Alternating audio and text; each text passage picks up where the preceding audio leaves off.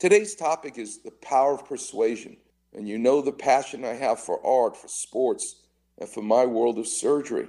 Last night, after I six surgeries, I came home to have dinner with the family because I never really want to miss that. But then I'll go back to the hospital and make rounds. So late last night, I'm making rounds, 10 o'clock at night, and I'm in front of the computer at the nursing station because one of my patients is in that nursing station. But the door was open to another patient. I think the patient may have had cancer and probably had started on some chemotherapy, which was going to make that patient nauseous. And I'm at the computer. It's late at night. It's pretty silent at the hospital at 10 o'clock at night. And I'm just typing away on the computer, typing my notes.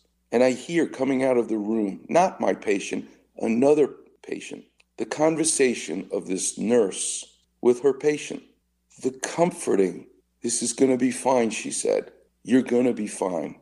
You can expect to get some nausea. That's why I'm not going to give you the meal right now because I don't want you to get nauseous and vomit it all up. Later, I'll give you the, the meal. But right now, I'm not going to. You're going to be fine.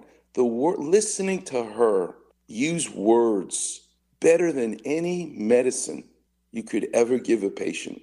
And you could tell this came from her heart. It was awesome. When she left the room, she walked right in front of me. And I said to her, I didn't mean to eavesdrop, but you're amazing. And she said, Thank you, Dr. Klapper. I said, You are special.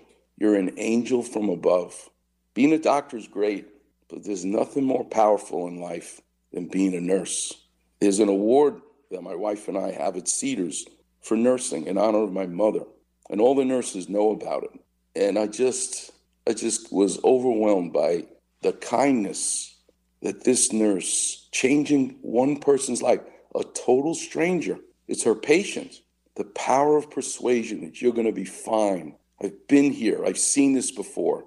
Trust me, hold my hand. We'll get through this together. It's a real blessing when you get to meet an angel in life one day. Really special to see the power of persuasion in medicine. Coming up next, we'll get into more stories about the power of persuasion. You're listening. The number is 877 710 ESPN. I got to give the number out. I forgot. I'm supposed to take phone calls. You're listening to the one and only Weekend Warrior Show here on 710 ESPN.